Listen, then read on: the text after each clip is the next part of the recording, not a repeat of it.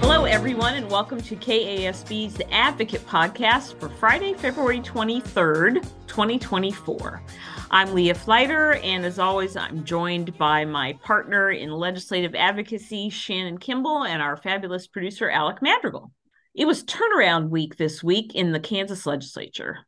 That's when most bills must pass out of their house of origin to remain viable for the rest of the legislative session.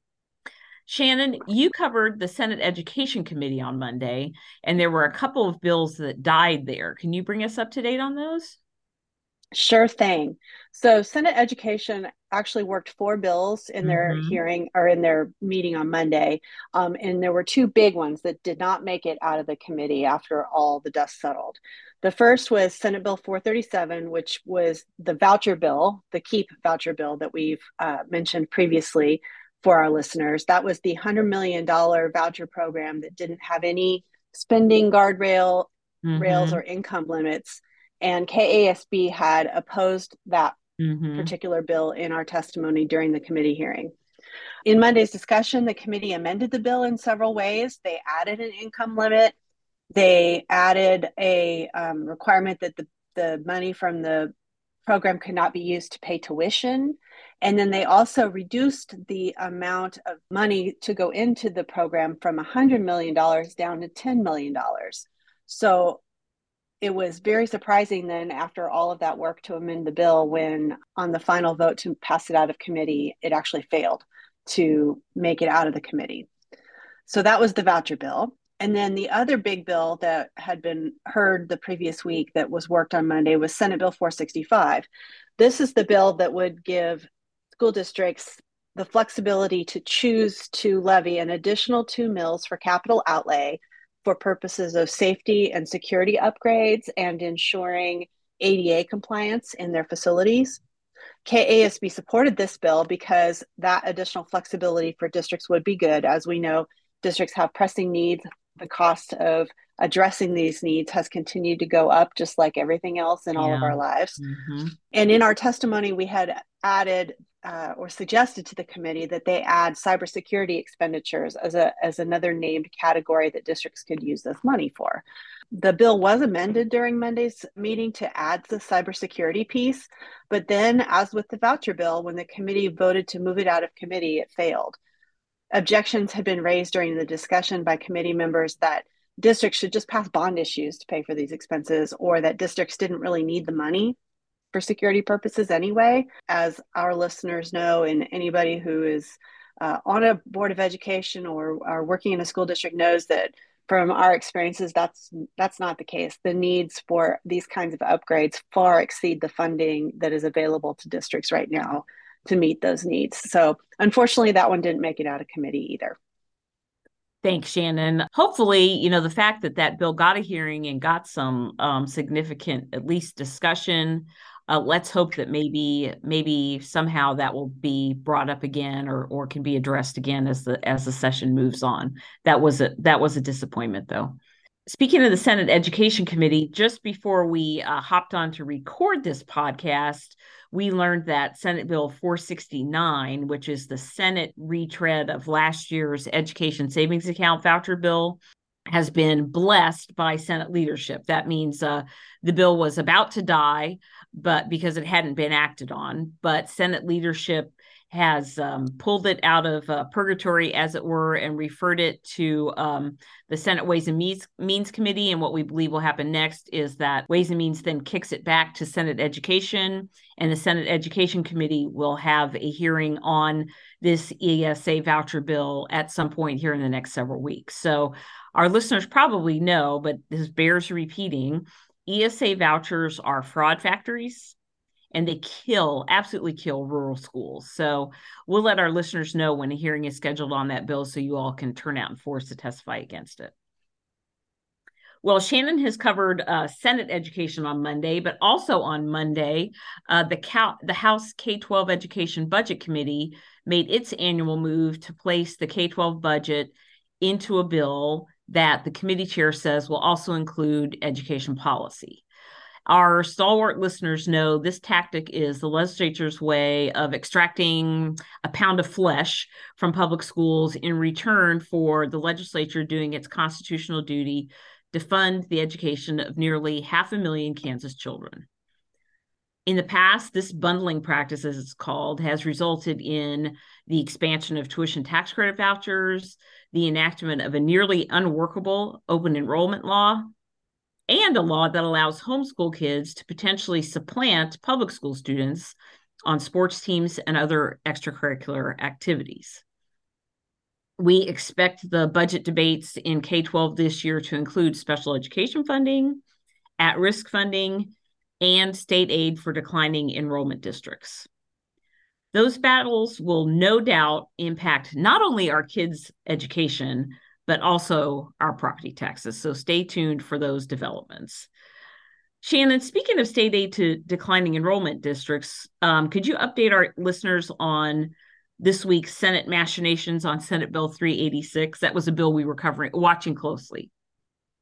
Thanks, Leah. To remind everybody, Senate Bill 386 is the bill that would change the way that enrollment is counted and used to calculate school funding for districts. Currently, districts are allowed to use either last year's enrollment or a two year look back, so two years prior, to decide how much funding they would get for current year operations. Um, Senate Bill 386 would change that and require districts to e- either use current year enrollment or just a one year look back. Senate Bill 386 was supposed to be on the Senate floor on Tuesday. It was above the line, as we say, on general mm-hmm. orders to be um, debated and acted on on the floor. We had heard rumors on Tuesday that there was interest in amending the bill on the floor so that it would ease the funding cliff that would be created for declining enrollment districts by an abrupt shift for next school year from using that two year look back to only using a one year look back. Apparently, that uh, interest in amending the bill caused leadership to pass it over on Tuesday when they were having their floor debates. It, the bill was not pulled above the line for floor debate on Wednesday or Thursday, and nothing further happened with the bill during the day yesterday. So, just a few minutes ago, as we were getting ready to hop on to record, we did find out that Senate Bill 386 also has been blessed um, sent to Senate Ways and Means so that the Senate um, can take action on that bill after turnaround. We will keep our listeners posted as we follow this one. Thanks, Shannon. That was a very interesting couple of days there as we were hearing all kinds of rumors about Senate Bill 386 and would it be voted on or not. So, uh, so thanks for bringing us up to date on that, and we'll we'll certainly keep folks posted.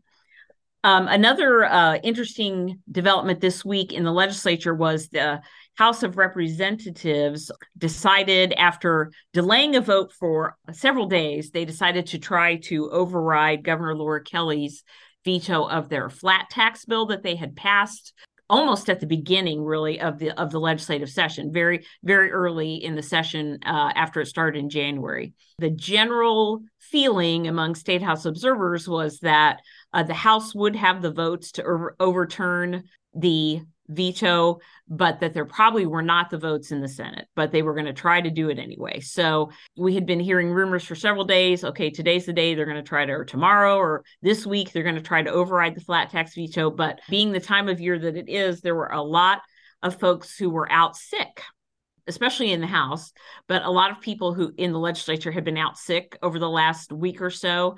And so, in order to overturn the veto, they were going to need to have every single Republican voting. And, um, the, you know, the assumption was that Democrats were not going to vote to, uh, to override the veto. So they needed all of the Democrats to be there and well and at least vertical and able to push a voting button.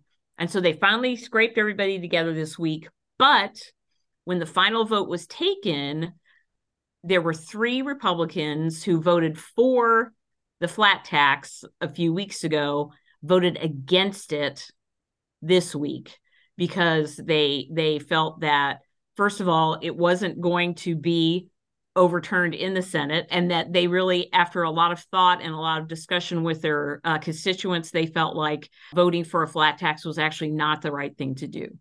So that has kind of thrown everything into um, to turmoil as far as what is the legislature going to do now on a tax package? They are all running for reelection in November. So, of course, uh, leadership and legislators would like to be able to run on saying, we cut all of your taxes. And, you know, I would certainly want to do that if I were in leadership or if I were running for reelection. And of course, none of us want to pay any more taxes than we absolutely have to.